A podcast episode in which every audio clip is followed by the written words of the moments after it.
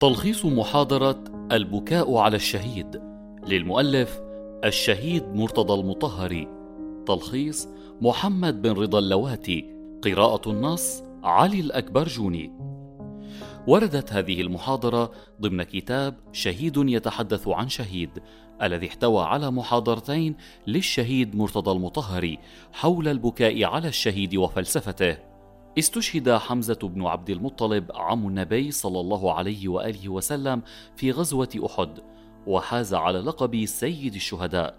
وحينما عاد النبي صلى الله عليه وآله وسلم بعد المعركة إلى المدينة، وجد أصوات البكاء تتصاعد من بيوت الشهداء إلا بيت حمزة، فقال عبارته المعروفة: أما حمزة فلا بواكي له. سرعان ما انتشرت هذه الكلمة في أرجاء المدينة، فأسرعت النساء إلى بيت حمزة ليبكينه احتراما لمقولة النبي صلى الله عليه وآله وسلم، واحتراما لعمه حمزة. وأصبحت العادة أن كل من يريد أن يبكي على شهيد يذهب بيت حمزة أولا فيبكي عليه. هذه الحادثة دلت على أن الإسلام، وطبقا لتعاليم نبيه صلى الله عليه وآله وسلم، يميل إلى أن يبكي الناس على الشهيد، لأن البكاء على الشهيد اشتراك معه فيما سجله من ملاحم، وتعاطف مع روحه، وانسياق مع نشاطه. بعد حادثة عاشوراء احتلت شهادة الحسين بن علي عليهما السلام مركز الذروة على مسرح الشهادة، وانتقل لقب سيد الشهداء إلى الحسين عليه السلام. كان حمزة سيد شهداء زمانه، وحاز الحسين عليه السلام على لقب سيد شهداء جميع الأعصر والدهور، مثل مريم العذراء التي كانت سيدة نساء زمانها، ثم أضحت فاطمة الزهراء بنت محمد سيدة نساء العالمين. مسألة البكاء على الشهيد لاكتها الألسن بكثير من عدم الفهم، وواجهت الكثير من الاعتراضات، وتهجم بعضهم صراحة على هذه الظاهرة، مدعيا بأنها وليدة نظرة خاطئة إلى مسألة الشهادة، وأنها ذات آثار اجتماعية سلبية. يقول الشهيد المؤلف: أتذكر أني قرأت أيام التلمذة كتابا للكاتب المعروف آنذاك محمد مسعود، طرح فيه مسألة البكاء على سيد الشهداء عليه السلام، وقارن ذلك بما دأب عليه المسيحيون بالاحتفال، بل بالابتهاج في ذكر استشهاد المسيح. قال هذا الكاتب محمد مسعود: أنظر إلى أمة تبكي على شهيدها لأنها تحسب الشهادة فشلا وخسرانا، وأمرا يبعث على الحزن والأسف، وأمة أخرى تبتهج بذكرى شهادة شهيدها لأنها تنظر إليها نظرة اعتزاز وافتخار، فأمة تبكي ألف عام على استشهاد شهيدها وتتحرق ألما وأسفا عليه، لا بد وأن تكون ضعيفة مهزوزة مهزومة، لكن أمة تبتهج حين تحيي ذكرى شهادة شهيدها خلال القرون المتمادية، لهي أمة قوية مقتدرة مضحية حتما. هذا الكاتب يريد القول أن البكاء على الشهيد مظهر ضعف الأمة وانحطاطها، والابتهاج بذكرى الاستشهاد ينم عن روح قوية مقتدرة. ثم يقول المؤلف الشهيد معلقا: لكن المسألة في رأيي هي عكس ما ذهب إليه هذا الكاتب، فالابتهاج في ذكر الاستشهاد يعبر عن الروح الفردية في المسيحية، والبكاء على الشهيد يعبر عن الروح الاجتماعية في الإسلام. لا أريد هنا طبعا أن أبرر أعمال غير الواعين من الناس ممن ينظرون إلى سيد الشهداء عليه السلام على أنه مجرد شخصية تثير الحزن والأسف والأسى، لأنه قتل مظلوما ولأنه ذهب ضحية أهواء الطاغوت. لا أريد أن أبرر أعمال أولئك الذين لا يضعون نصب أعينهم مواقف الحسين البطولية في إحيائهم لذكرى سيد الشهداء، فقد سبق وأن انتقدنا هؤلاء، بل أريد أن أوضح فلسفة تعليمات قادتنا الميامين في حقل البكاء على الشهيد. هذه الفلسفة التي يتفهمها جيدا كل الواعين ممن يشاركون في مجالس عزاء سيد الشهداء عليه السلام.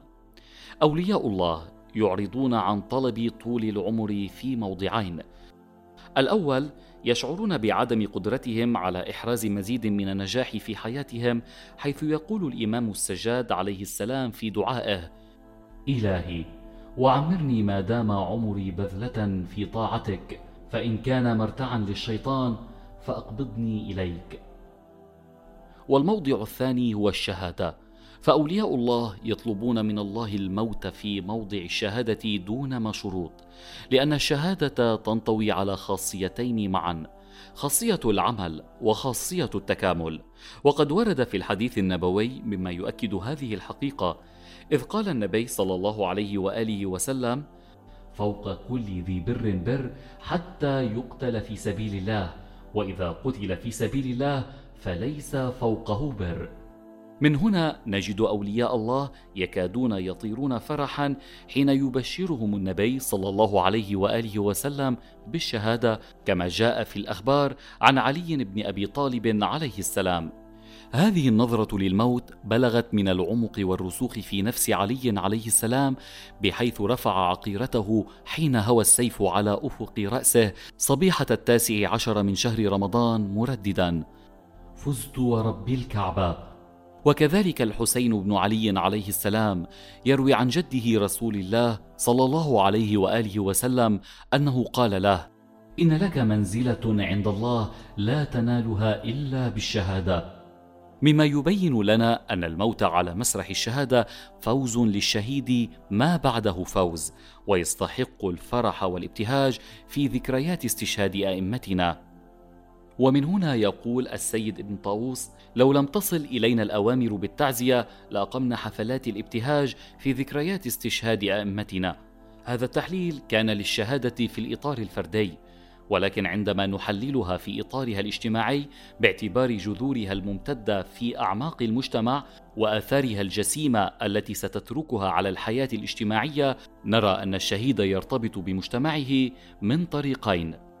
الطريقة الأولى ارتباطه بأفراد حرموا من وجوده ومن معطياته، فوقع الشهادة على هؤلاء الأفراد مؤلم محزن، وإن بكى هؤلاء على الشهيد فإنما يبكون في الحقيقة على أنفسهم.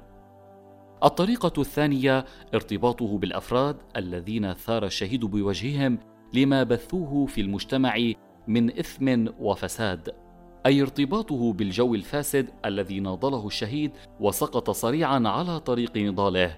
هذا الارتباط يلقي على المجتمع أولا درسا من دروس الشهيد.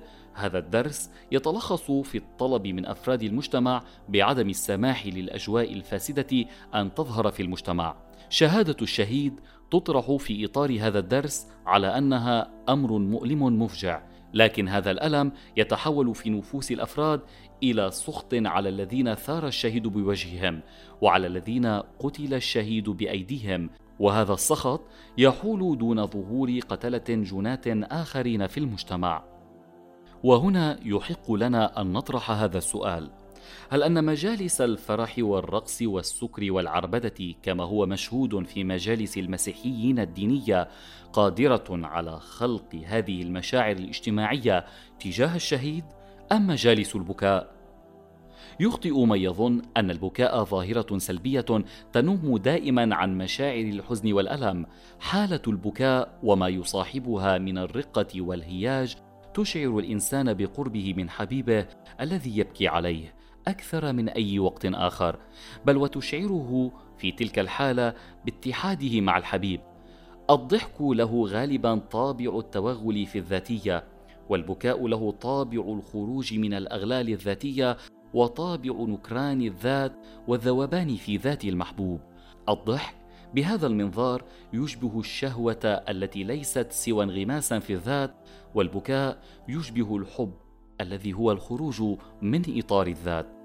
إذن فالإمام الحسين عليه السلام بما سجله من مواقف على ساحة الشهادة يملك قلوب مئات الملايين من أبناء البشر، ولو قدر لعلماء الدين وهم الأمناء على صيانة هذا الانشداد بالحسين عليه السلام، لو قدر لهم أن يستثمروا هذه المشاعر الإنسانية بدفعها على طريق الحسين عليه السلام وبرفعها على مستوى آمال الحسين عليه السلام وروحه، لأمكنهم أن يصلحوا العالم بأسره. سر بقاء ذكرى استشهاد الحسين عليه السلام يكمن من جهة في البعد العقلي لثورته وفيما تتميز به من منطق إنساني سليم، ومن جهة أخرى في جذورها الضاربة في أعماق المشاعر والعواطف.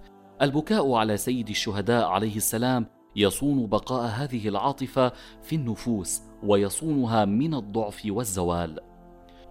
خلاصة الأمر أن البكاء على الشهيد تذكرة للباكي وحفظ له وللمجتمع من الرجوع إلى ذات مظاهر الفساد التي ثار الشهيد بوجهها، كما أنه يقوي الترابط العاطفي بين الباكي ومحبوبه الذي يبكي عليه، فيجعله شريكا للشهيد في أهدافه وأعماله.